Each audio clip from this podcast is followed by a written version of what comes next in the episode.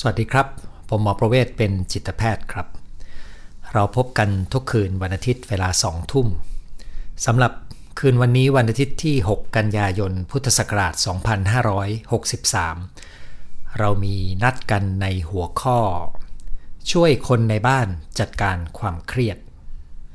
ผมได้รับโจทย์ที่เป็นผลกระทบของปัญหาสุขภาพจากการแพร่ระบาดของไวรัสโควิด -19 ที่กระทบปัญหาเศรษฐกิจในเรื่องของการงานและการเงิน มีทั้งที่ต้องออกจากงานก่อนกำหนดกเกษียณก่อนที่ตัวเองวางแผนไว้ มีทั้งตกงาน ตกหลายคนในบ้านเดียวกัน ตกแล้วกลับไปอยู่บ้านในต่างจังหวัดนะครับ มีทั้งที่ต้องกลับไปอยู่ในบ้านเดิม ซึ่งทำให้ปมค้างใจเก่าๆมันกลับมากระตุ้นให้เกิด ความขัดแย้งภายในใจตัวเอง แล้วก็ความขัดแย้งภายในความสัมพันธ์นะครับซึ่งตรงนี้ก็เป็นโจทย์ข้อยาก คือเราอยู่ด้วยกันเนี่ยเราจะช่วยกันจัดการความเครียดให้กันได้ยังไงนะครับ ซึ่งแน่นอนนะครับว่าในบ้านที่มีต้นทุนดี ถ้าเพียงได้รับแนวทาง ก็อาจจะไปช่วยกันดูแลกันและกันได้ดีขึ้น ซึ่งอันนี้ เนื้อหาวันนี้ผมหวังว่าจะตอบโจทย์คนกลุ่มนี้นะครับ แต่สำหรับบ้านที่ต้นทุนปานกลาง ก็อาจจะเห็นแนวทาง แล้วก็อาจจะทำได้เพียงบางส่วนนะครับ แต่บ้านที่มีปัญหาเยอะๆนะครับ ต้องบอกเลยว่าผมเองไม่มั่นใจนะครับว่า สิ่งที่ผมจะพูดจะตอบโจทย์ท่านได้มากน้อยเพียงใด ต้องลองฟังดูและไปประยุกต์ใช้ดูนะครับ วันนี้เราก็จะคุยกันถึง การเข้าใจในธรรมชาติความเครียดในบริบทของการอยู่ร่วมกัน แล้วเราถ้าเราแคร์กันเนี่ยเราจะช่วยคนที่อยู่ด้วยกันกับเรา ในการดูแลความเครียดของเขาและของเราได้ยังไงเนี่ยนะครับ เพราะเวลาที่คนเราเครียดเนี่ยอารมณ์มันส่งผ่านถึงกันนะครับ มันเป็นบรรยากาศทางอารมณ์ ที่ถ้ามีคนกำลังเครียดกำลังหงุดหงิดกำลังเศร้าเสียใจกำลังอกหัก บรรยากาศพวกนี้มันส่งผลถึงกันได้นะครับ ต่างฝ่ายต่างก็อาจจะแคร์กันนะครับ แต่ว่าความเครียดของสองฝ่าย ถ้าบังเอิญทั้งสองคนเจอเครียดทั้งคู่เนี่ยก็จะกลายเป็นสิ่งที่ทำให้บรรยากาศในบ้านเนี่ยอยู่กันยากขึ้น ที่สำคัญก็คือวิธีจัดการความเครียดของแต่ละคนไม่เหมือนกันครับ วิธีจัดการความเครียดของคนข้างๆตัวเรา อาจจะมากระทบเรา ซึ่งก็ทำให้เราเครียดมากขึ้นได้ ตรงนี้ถ้าเราเรียนรู้การวิธีดูแลกัน ก็จะช่วยป้องกันไม่ให้เกิดปัญหาซับซ้อนใหญ่โตมากขึ้นนะครับ ผมจึงมีประเด็นที่จะเรียงเพื่อเป็นข้อคิดในการดูแลแล้วก็จัดการความเครียดช่วยกันในบ้านนะครับ วันนี้ก็มีคนส่งคำถามเข้ามาเยอะนะครับ แล้วเป็นข้อความที่ค่อนข้างยาว นั่นจะไปตอบกันในครึ่งหลังนะครับ อย่างแรกเลยก็คือเราจำเป็นต้องรู้จักว่า เราจะดูได้ไงว่าคนใกล้ตัวเราเครียดนะครับ ซึ่งนอกเหนือจากไปรับรู้เรื่องราวว่าเขากำลังเผชิญกับโจทย์อะไรอยู่ เขากำลังเสี่ยงกับการ ต้องออกจากงาน ธุรกิจของเขากำลังอยู่ในช่วงที่ไม่มีลูกค้านะครับ เขากำลังเครียดกับหนี้สินที่สร้างไว้ แล้วตอนนี้รายได้มันลดลง มันไม่เพียงพอกับการจ่ายหนี้ที่มีอยู่นะครับ ยิ่งถ้าของเดิมมีปัญหาอะไรอยู่แล้ว สถานการณ์ปัจจุบันก็จะยิ่งซ้อนทับหนักขึ้น แต่นั้นเป็นเพียงเรื่องราวนะครับ เป็นเพียงเรื่องราวที่กระทบชีวิตเขาครับ แต่ตัวอาการของความเครียดเนี่ยมันมีได้สังเกตได้ 4 จุดนะครับ จุดแรกคือสังเกตที่พฤติกรรมการกระทำของเขานะครับ เขาอาจจะแยกตัวอาจจะดื่มกินมากขึ้น อาจจะนอนมาก ไม่เคยออกไปนอกบ้าน นะครับอันนี้คือพฤติกรรมที่เปลี่ยนไปเนี่ยอาจจะเป็นตัวบอกว่าเขากำลังปรับตัวแล้วก็กำลังเครียดกับสิ่งที่เข้ามากระทบนะครับบางคนก็ดื่มแอลกอฮอล์มากขึ้นสูบบุหรี่มากขึ้นนะครับอันนี้ก็เป็นส่วนของพฤติกรรมนะครับส่วนของอารมณ์ก็จะสังเกตได้ไม่ยากก็คือ อารมณ์เสียง่ายหงุดหงิด วิตกกังวลนะครับ แล้วแต่สิ่งที่ทำให้เขาเครียดอยู่ ก็จะมีปฏิกิริยาทางอารมณ์ให้เราเห็นได้ หรือเราอาจจะสังเกตที่ความคิดเขาก็ได้นะครับ ซึ่งการจะรู้ความคิดคนเราก็ฟังจากสิ่งที่เขาพูดนะครับ เขาอาจจะดูความคิดวนเวียนนะครับ เหมือนอย่างกับตกร่องนะครับ คิดซ้ำๆวนๆ เหมือนหมกมุ่น แล้วก็ยังขัดแย้งสับสน ไม่รู้จะเอาอยัางไงนะครับ อันนี้เป็นสภาวะทางความคิด ที่สำคัญเวลาคนเราเครียดเนี่ยความคิดก็จะสูญเสียความยืดหยุ่นนะครับ จากเดิมที่เขาจะลื่นไหลแก้ปัญหาได้ ตอนนี้ก็อะไรจุกจิกนิดๆหน่อยบางทีก็กลายเป็นเรื่องได้ เพราะว่ามันเป็น สภาวะที่มีผลต่อการทำงานของระบบชีวภาพร่างกาย ที่มีผลกับการทำงานต่อไปที่สมอง แล้วก็มีผลต่อการทำงานทางความคิดและอารมณ์ครับ อาการกลุ่มที่ 4 ก็เป็นอาการทางร่างกายนะครับ ไม่ว่าจะเป็นเรื่องของการนอนไม่หลับปวดโน่นปวดนี่นะครับ เจ็บป่วยง่าย เป็นโน่นเป็นนี่ ถ้ามีโรคประจำตัวก็กำเริบขึ้นมา หรืออาจจะค้นพบโรคใหม่นะครับ ทั้งหมดนี้เป็นตัวบอกครับว่า นั่นเป็นอาการของความเครียดที่เข้ามากำลังกระทบกับคนในบ้านของเราหรือคนที่เรารู้จักนะครับ ดังนั้นเวลาที่เราแม้จะรู้เรื่องราวว่าเกิดอะไรขึ้นกับชีวิตเขานะครับ เช่นตกงาน หรือธุรกิจกำลังประสบปัญหาอะไรก็ตามเนี่ยอย่าเพิ่งอย่าเพิ่งเชื่อว่าเราเข้าใจความเครียดของเขา เพราะปัญหาที่เข้ามากระทบชีวิตคนเราเนี่ยถ้ามองจากภายนอกเนี่ย เราก็จะตีความจากความเข้าใจของเรา แต่เรื่องแต่ละเรื่องเมื่อมันเกิดขึ้นในชีวิตของคนแต่ละคนเนี่ยมันจะสร้างความรู้สึกเครียดและความเป็นปัญหาไม่เหมือนกันครับ ยกตัวอย่างเช่นการตกงานนะครับ การตกงานสำหรับแต่ละคนไม่เหมือนกันครับ บางคนการตกงานอาจจะหมายถึงเครียดจากการขาดรายได้ เพราะกำลังมีหนี้สินด้วย แล้วก็เงินที่มีอยู่ก็ไม่มีเงินเก็บ แล้วก็ยังต้องมีค่าใช้จ่ายเรื่องลูกเรื่องค่าใช้จ่ายเรื่องการรักษาความเจ็บป่วยของคนในบ้านเนี่ยอันนี้แปลว่าการตกงานมีความหมายมากในเรื่องของการเงินนะครับ แต่สำหรับบางคนการตกงานอาจจะไม่ใช่เรื่องการเงิน อย่างน้อยก็ไม่ใช่เรื่องการเงินไปได้สักปี 2 ปี คือพูดง่ายๆมีเงินเก็บ แต่มันไปกระทบอย่างอื่นของชีวิตเขาครับ เช่น สายสัมพันธ์ในวงเพื่อนฝูง ที่เขามีโอกาสได้คุยสนุก ได้มีการสวนเสฮาได้บลัฟกันนะครับ ได้มีการพูดคุยกัน อันนี้ก็เป็นแหล่งที่เมื่อตกงานแล้วเนี่ยเขาอาจจะสูญเสียสิ่งนี้ไป สูญเสียความภูมิใจ เวลาที่เขาทำมาแล้วเขารู้สึกภูมิใจ หรือทำงานแล้วมีสถานะ แล้วมีเงินมาแล้วก็ได้ดูแลคนในบ้าน อันนี้มันเป็นความภูมิใจนะครับ มีโครงสร้างเวลา ซึ่งรายละเอียดพวกนี้ผมเคยพูดไปแล้วนะครับว่างานให้อะไรกับชีวิตเนี่ยถ้าท่านไปดูนะครับ มันจะมีผลทำให้คนที่ตกงานแต่ละคน จะเครียดไม่เหมือนกันนะครับแล้วเวลาที่เครียดไม่เหมือนกัน วิธีจัดการของแต่ละคนก็ไม่เหมือนกัน นั่นเป็นเหตุที่เราจำเป็น ที่จะต้องรู้จักคนที่อยู่ใกล้ตัวเรา เราจะได้รู้ว่าเราจะช่วยเขาได้ยังไงเนี่ยนะครับ แต่อย่างไรก็ตามแม้ว่าผมจะพูดถึงข้อจำกัดของความเครียดนะครับ แต่ต้องเชื่ออย่างหนึ่งก่อนว่า มนุษย์เราเนี่ยมีศักยภาพมากในการปรับตัวครับมีงานวิจัยที่ว่าด้วยเรื่องความสุข พบว่าอย่างนี้นะครับ ถ้าคนเรามีเหตุให้ต้องพิการขาสองข้าง ซึ่งเราก็คิดว่าเขาคงจะต้องไม่มีความสุขนะครับ ก็ติดตามไปครับ พบว่าคนที่พิการขาสองข้าง สามารถกลับมามีความสุขได้ ในระดับประมาณเดิมนะครับดังนั้นสิ่งที่เราคิดว่าเป็นสิ่งร้ายเนี่ยที่เกิดขึ้นในชีวิตเนี่ยถึงจุดหนึ่งคนเราจะปรับตัวได้ครับ แล้วเขาจะสามารถฟื้นฟูความสามารถในการกลับมามีความสุขได้ แต่ตัวสำคัญก็คืออย่างนี้ครับ ตัวสำคัญก็คือเขาจะต้องยอมรับความจริงของสิ่งที่เกิดขึ้น แล้วก็พร้อมจะเดินหน้าต่อนะครับ แต่ถ้าเขาไม่ผ่านขั้นตอนการยอมรับความจริงของสิ่งที่เกิดขึ้น ขั้นตอนการจัดการในขั้นต่อไปก็เกิดขึ้นได้ยากนะครับ ซึ่งมนุษย์ก็มีกลไกทางจิต ที่จะกลบความจริงที่ไม่ชอบ หลีกเลี่ยง ปิดบัง เพราะมันจะกระทบ ตัวตนของเขาได้ เวลาที่คนเราเครียดจากเรื่องสำคัญสำคัญเนี่ยนะครับดังนั้นการที่เราจะใช้ศักยภาพตัวเราได้ดีเนี่ยมันจะต้องเริ่มต้นจากการยอมรับ แล้วก็เห็นความจริงที่เกิดขึ้น ด้วยใจที่เป็นกลางเพียงพอ มันถึงจะทำให้เราเกิดแนวคิดว่าเราจะเดินต่ออยังไง จากฐานของความเป็นจริงนะครับ ถ้าไม่ก้าวผ่านก้าวนี้นะครับ ขั้นต่อไปจะเดินได้ยาก แต่ถ้าเขาก้าวผ่านขั้นนี้ ทุกคนมีศักยภาพในการปรับตัวสูงมากนะครับ โจทย์ยากในเรื่องนี้ก็คือ โลกมันเปลี่ยนไปครับ และการเปลี่ยนแปลงนี้เนี่ยมันทำให้การงานโลกธุรกิจ และวิถีชีวิตเนี่ยมันไม่ใช่อยู่ในแบบที่เราคุ้นเคยนะครับ คือถ้าเรามีเหตุให้สะดุดล้มลง แล้วเรารู้ว่าเราจะลุกขึ้นและกลับไปเดินแบบเดินได้ ในพื้นที่แบบเก่าได้ อันนี้ก็ง่ายนะครับแต่ว่าผลกระทบที่เกิดขึ้นในครั้งนี้เนี่ยมันมีทั้งส่วนของผลกระทบของไวรัส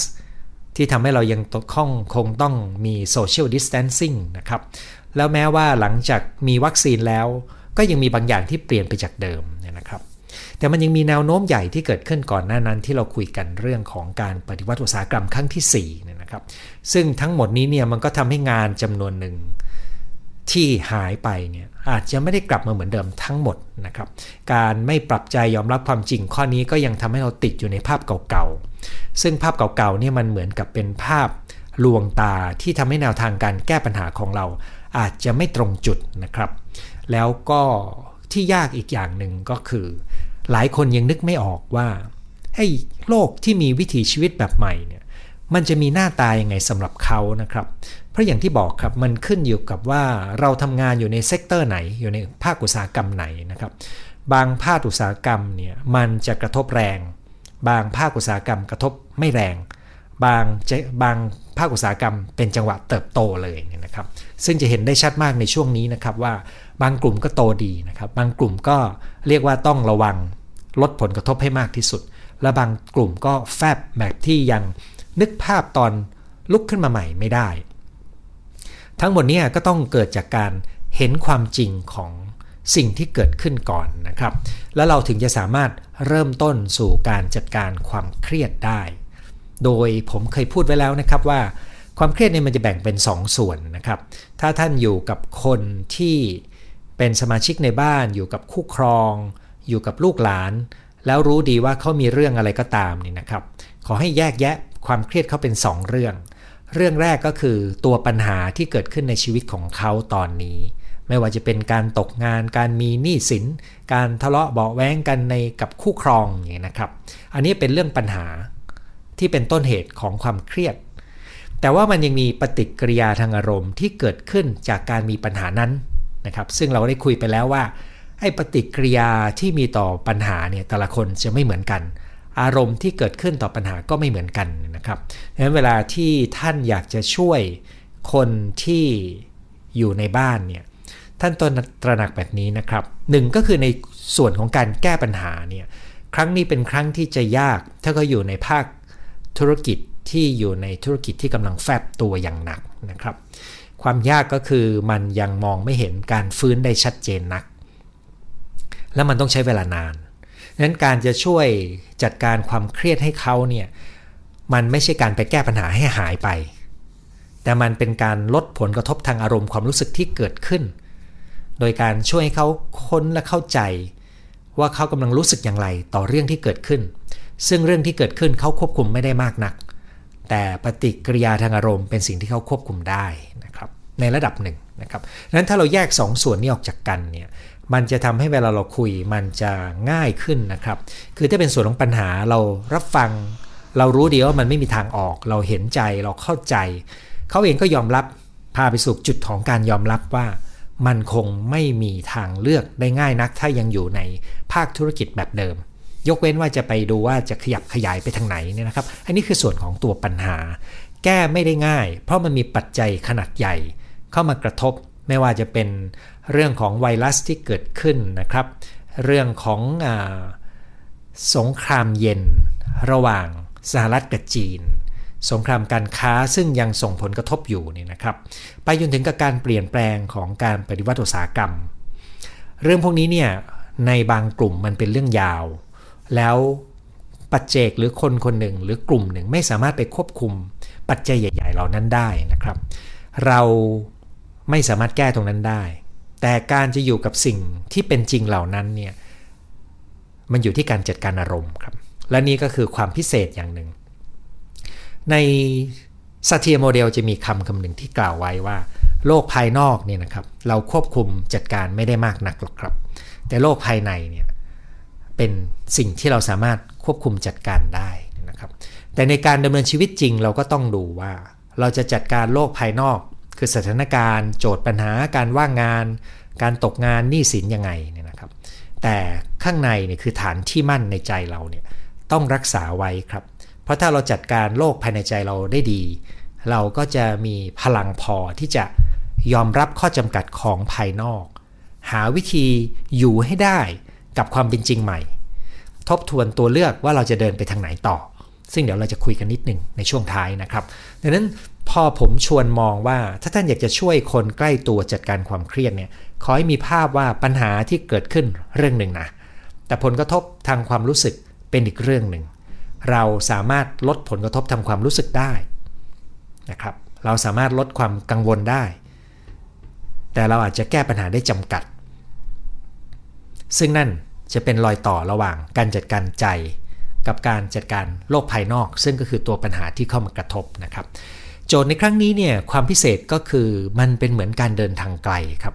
คือเฉพาะเรื่องของโควิด -19 ก็เป็นโจทย์ยาวนะครับ กว่าวัคซีนจะมากว่า การเดินทางจะกลับมาเป็นปกติ กว่าระบบเศรษฐกิจโลกจะฟื้นตัว มันต้องใช้เวลาเป็นปีๆเนี่ยนะครับ ไม่เพียงเท่านั้นครับ มันก็ยังมีการเปลี่ยนแปลงกระแสใหญ่ ๆ อยู่ 2 เรื่องที่ผมได้เรียนไป ก็คือสงครามการค้ากับเรื่องของการเปลี่ยนแปลงอุตสาหกรรมเทคโนโลยีใหม่ๆเนี่ยทั้งหมดเนี่ยล้วนแล้วแต่เป็นโจทย์ของการเดินทางไกลทั้งนั้นเลยครับ แล้วถ้ามองในแง่ของการแก้ปัญหา โดยเฉพาะปัญหาเส้นทางการงานนะครับ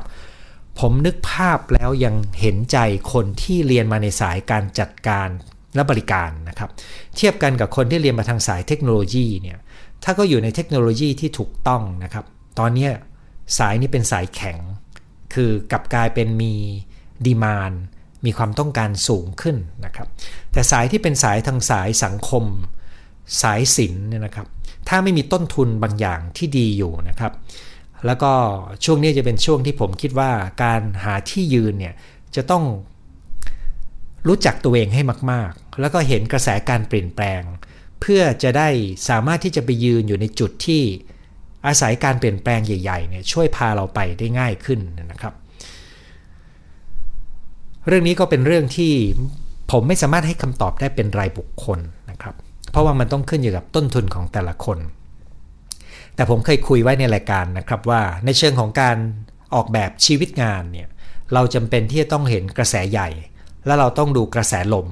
เพื่อเราจะได้เอาตัวเองไปใช้ประโยชน์จากกระแสลม เพื่อทำให้เราเดินได้ง่ายขึ้นนะครับ ตัวนั้นแหละครับคือส่วนของการคิดแก้ปัญหา แต่ส่วนของการจัดการอารมณ์ความเครียดเนี่ยอันนี้เป็นเรื่องของการพักใจเป็นหย่อนใจเป็น มีคนเข้าใจ สามารถดำเนินชีวิตได้อย่างเป็นปกติสุข แม้ว่าตัวปัญหาจะยังอยู่เนี่ยนะครับ ตัวนี้เป็น 2 เรื่องที่ถ้าเราแยกได้มันจะง่ายขึ้น เพราะส่วนใหญ่เวลาที่มีเรื่องกันก็เพราะว่า เราพยายามจะไปช่วยเขาคิดแก้ปัญหาในสิ่งที่เขาเองก็คิดไม่ออกเราเองก็คิดไม่ออกก็เลยเครียดกัน ก็มันคิดไม่ออกก็เพราะว่ามันควบคุมไม่ได้นี่นะครับ เรามีแต่จะต้องเรียนรู้การอยู่กับความเป็นจริงตัวใหม่นี้ แล้วก็รอคอยการเปลี่ยนแปลง แต่การดูแลใจ การดูแลวิถีชีวิต การดูแลความสัมพันธ์ เป็นสิ่งที่เราต้องดูแลให้ดีนะครับ คราวนี้พอมาถึงเรื่องของที่ว่า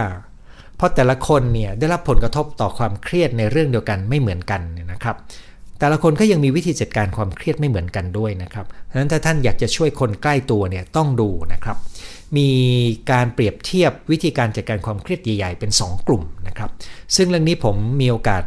ได้เห็นชัดครั้งแรกตอนอ่านหนังสือของจอห์นเกรย์นักจิตวิทยาที่เคยเขียนหนังสือเกี่ยวกับเรื่องของผู้ชายผู้หญิงนะครับที่บอกว่าผู้ชายมาจากดาวอังคาร ผู้หญิงมาจากดาวศุกร์เนี่ยนะครับ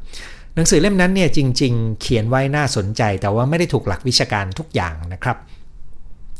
สิ่งที่อยากจะมาคุยกันในเรื่องนี้ที่ว่าแต่ละคนมีวิธีจัดการความเครียดไม่เหมือนกันก็คือ ในหนังสือเล่มนั้นจะบอกว่า เวลาผู้ชายเครียดเนี่ยผู้ชายจะเข้าถ้ำ อยากอยู่เงียบๆไม่อยากยุ่งกับใครนะครับ แต่เวลาผู้หญิงเครียด ผู้หญิงอยากจะพูดคุย อยากจะเชื่อมโยง อยากจะเชื่อมโยงความรู้สึกความสัมพันธ์ระหว่างกัน อันนั้นคือสิ่งที่เขียนไว้ในหนังสือ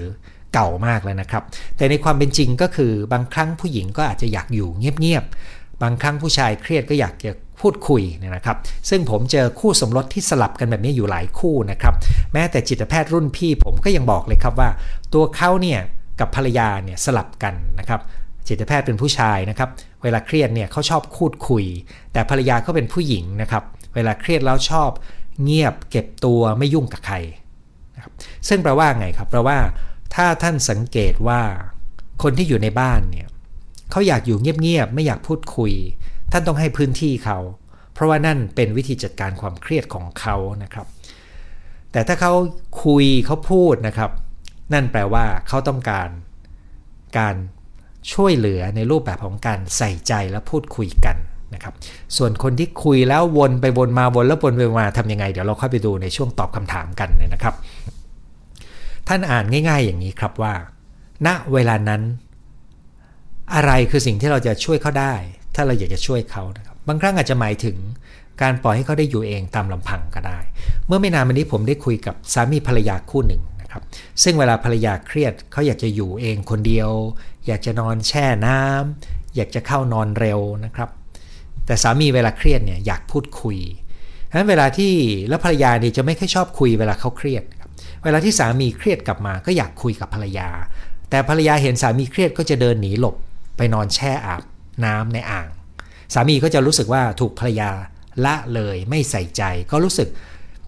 เจ็บปวดใจซ้อนเข้าไปอยู่ในความเครียด ทับเข้าไปเพิ่มนะครับในขณะที่เวลาที่ภรรยาเครียดและอยากจะเก็บตัวเงียบๆเนี่ยเขาก็ถูกสามีเข้ามา เรียกว่าลุกล้ำพื้นที่ส่วนตัวในความรู้สึกของเขา แต่จริงๆสามีเห็นว่าภรรยาเครียดก็อยากจะเข้าไปปลอบประโลมนะครับ ท่านต้องอย่าตกกับดัก ใช้ตัวเองเป็นเกณฑ์ในการที่จะไปช่วยเหลือคนอื่นนะครับ คนที่อยากอยู่เงียบๆเราต้องให้เขาได้อยู่เงียบๆสักพักหนึ่ง นะครับเราอาจจะแสดงความห่วงใยใส่ใจเขาด้วยการจัดอะไรบางอย่างไปแสดงความห่วงใยใส่ใจ การดูแลเรื่องการกิน การนอน การออกกำลังกายยังคงเป็นพื้นฐานนะครับ แต่ท่านจะต้องอ่านให้เป็นนะครับคืนี้มันมีความซับซ้อนอยู่นิดหนึ่งนะครับ คือบางคนเนี่ยบางจังหวะเวลาเครียดไม่อยากพูด แต่บางจังหวะเวลาเครียดเวลาเครียดอยากพูดคุยนะครับดังนั้นถ้าท่านอยู่ในบ้านเดียวกันเนี่ยท่านต้องออกแบบ วิธีการส่งสัญญาณนะครับ อย่างคู่สามีภรรยาที่ผมได้คุยเมื่อไม่กี่วันมานี้นะครับ ก็ตกลงกันว่างี้ครับ โดยเฉลี่ยแล้วภรรยาก็จะเครียดและชอบเก็บตัวนะครับ แต่ตอนนี้เขาจะเรียนรู้วิธีบอก เราก็ตกลงกันว่าเอ๊ะแล้วคุณจะบอกสามีได้ไง ให้สามีรู้ว่าวันนี้คุณอยากคุยและอยากจะอยู่เงียบๆนะครับภรรยาก็บอกเดี๋ยวจะบอกว่าวันนี้รู้สึกเครียดจังขออยู่เงียบๆคนเดียวนะนะครับ สามีก็จะรู้ว่าอ๋ออันนี้ก็คือเขาอยากจะอยู่เงียบๆคนเดียว อันนี้เป็นกรณีที่เขาร่วมมือกันได้นะครับ แต่บางครั้งภรรยาก็อาจจะอยากพูดคุยครับ ภรรยาก็จะบอกว่าวันนี้ขอคุยด้วยได้ไหมนะครับดังนั้นการทำให้มันชัดเจนว่าขณะนี้เราต้องการอะไร ให้กับคนในบ้านรู้ ก็จะทำให้คนในบ้านรู้วิธีช่วยเหลือกันนะครับถ้าท่านเป็นคนฟังในรายการนี้ แล้วรู้ตัวก็ท่านก็มีหน้าที่สื่อบอกคนใกล้ตัวครับว่า ถ้าวันนี้ฉันรู้สึกเครียดอยากขออยู่เงียบๆคนเดียว วันนี้ฉันรู้สึกเครียดขอคุยด้วยได้ไหมนะครับ บอกแบบนี้ก็จะเป็นการทำให้เขารู้ว่าเขาจะช่วยเราอย่างไงนะครับ แต่ถ้าท่านเป็นผู้พยายามจะช่วยเหลือคนอื่นในบ้าน แล้วเขาไม่บอกอะไรเลยนะครับใหม่ๆก็อาจจะใช้วิธีสังเกตท่าทีของเขา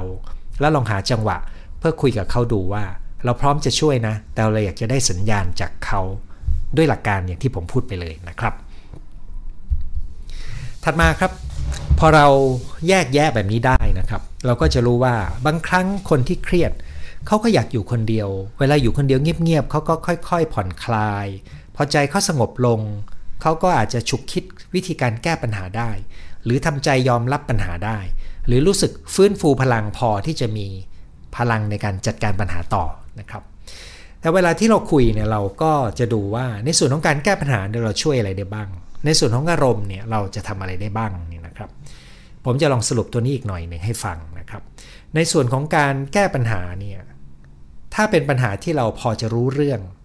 เราอาจจะให้ข้อมูล ให้ข้อคิดในเวลาที่เขาต้องการ เราอาจจะชวนคิดถึงทางเลือกที่เป็นไปได้ ถ้าเขาพร้อมจะฟังนะครับ แต่คนที่จะตัดสินใจต้องเป็นเขา ยกเว้นการตัดสินใจของเขาอาจจะกระทบทิศทางของที่บ้าน ก็อาจจะต้องพูดคุยกันนะครับ ตรงนี้จะคุยได้ก็แต่เมื่อมีความพร้อมแล้ว ที่จะพูดคุยกันนะครับ และตรงนี้อย่างที่เรียนนะครับ มันเป็นโจทย์ที่ยากพอสมควรในโจทย์ครั้งนี้ เพราะมันซับซ้อนและยาวนานดังนั้นการจะคุยเรื่องปัญหาเนี่ยอาจจะไม่สามารถมีคำตอบที่ชัดเจนมั่นใจได้ร้อยเปอร์เซ็นต์นะครับ แต่มันอาจจะต้องมีลักษณะของการ คุยไปลองทำดูแล้วก็คุยแล้วก็คุยแล้วก็ลองทำดูเป็นการทดลองไปด้วย เพื่อหาเราเรียกว่าหาโมเดล ที่จะใช้ในการเลี้ยงชีพและดำเนินชีวิตต่อไปนะครับ อันนี้คือส่วนของปัญหานะครับ ในส่วนของอารมณ์อย่างที่เรียนไปนะครับ บางคนได้พักใจเงียบๆบางคนได้พูดคุยก็ดีขึ้นนะครับ สิ่งสำคัญก็คือทุกคนในบ้านจะต้องช่วยกันจัดให้บ้านมี เราเรียกว่าวิถีของการดูแลชีวิตพื้นฐานให้ดีนะครับ ไม่ว่าจะเป็นการกินการนอนการออกกำลังกาย และการดูแลใจการหาความสุขอย่างง่าย ๆ ในท่ามกลางความเครียด เรายิ่งต้องใส่ใจและดูแลความสุขเล็กๆ ในแต่ละวันของเราให้ดีขึ้นครับ สุดท้ายครับสำหรับข้อคิดสำหรับการจัดการถ้าท่านต้องการช่วย คนในบ้านของท่านจัดการความเครียดนะครับ ความที่มันเป็นโจทย์ที่ไม่สามารถคิดช็อตเดียวได้นะครับ หมายถึงว่ามันมีระยะทางมีเวลา เป็นโจทย์เรื้อรัง เป็นโจทย์ที่ซับซ้อนเนี่ยมันจึงต้องการกระบวนการที่สลับเป็นวงจรนะครับ ระหว่างพักทำใจให้สบายหน่อยหนึ่งถอยมาหน่อย มองภาพความเป็นจริง ยอมรับว่ามันเกิดขึ้นต้องเป็นแบบนี้แล้ว มองให้เห็นภาพใหญ่ ดูความเป็นไปได้ จากนั้นก็ลองดูว่าเฉพาะหน้านี้เราจะทำอะไรได้บ้าง แล้วก็เลือกจากทางเลือกที่มี ระหว่างทำสักพักก็พักถอยมาดูทำความเข้าใจเข้าใจความเป็นจริงที่กำลังค่อยๆ เปลี่ยนสถานการณ์ไปนะครับ มองภาพใหญ่ให้เห็น มองตัวเลือกให้ให้ได้ แล้วก็ตัดสินใจ มันจะเป็นวงจรนี้ครับซ้ำแล้วซ้ำอีกเป็นปีๆครับต่อจากนี้ แล้วบางทีพอเราเริ่มทำปุ๊บมันใช่เราก็ขยับต่อ ถ้ามันไม่ใช่เราก็ต้องเปลี่ยนใหม่นะครับ อันนี้เป็น เป็นการเรียนรู้เรื่องของการจัดการปัญหาที่ซับซ้อนและยาวนานครับ โดยระหว่างทางเรายังต้องดูแลตัวเอง คือดูแลวิถีชีวิตพื้นฐาน ดูแลสายสัมพันธ์ แล้วก็ดูแลที่จะหาความสุขไปในระหว่างการเดินทางไกลนะครับ เรียนรู้ระหว่างการเดินทาง ต้องถือว่าคนในบ้านคือต้นทุนในชีวิต ที่เราต้องดูแล แล้วเขา อาจจะเป็นช่วงเวลาที่ต้องการเรามากที่สุด เขาอาจจะดูไม่น่ารักในช่วงนี้นะครับ แต่เราก็อาจจะเป็นแหล่งช่วยเหลือที่ดีสำหรับเขา เพราะเขาอาจจะไม่มีคนอื่นที่จะพร้อมช่วยเหลือเขาเหมือนกับเรานะครับ แต่ในเวลาเดียวกันเราก็ต้องดูแลตัวเราให้เป็น และเราก็ต้องรู้ว่าคนที่จะมีหน้าที่ดูแลตัวเรา ที่สำคัญที่สุดก็คือตัวเราคนที่มีหน้าที่ดูแลตัวเขาที่สำคัญที่สุดก็คือตัวเขานะครับ เพียงแต่ไม่ใช่ทุกคนที่จะเข้าใจสิ่งเหล่านี้ เราก็แบ่งปันพลังงานของเรา ในการดูแลตัวเองให้ดี ดูแลคนรอบข้างให้ดีนะครับ โจทย์ที่ส่งเข้ามาในวันนี้เนี่ยมีทั้งเรื่องของการเกษียณก่อนกำหนด จะปรับตัวยังไง ตกงานหลายคนในบ้านเครียดจากคู่สมรส การพูดบน่นการกล่าวโทษทะเลาะกัน การกลับมาอยู่กับคนที่มีปมค้างใจอยู่เดิม ในบ้านเดิมนะครับ ทั้งหมดนี้เดี๋ยวเราจะคุยกันในช่วงตอบคำถามครับ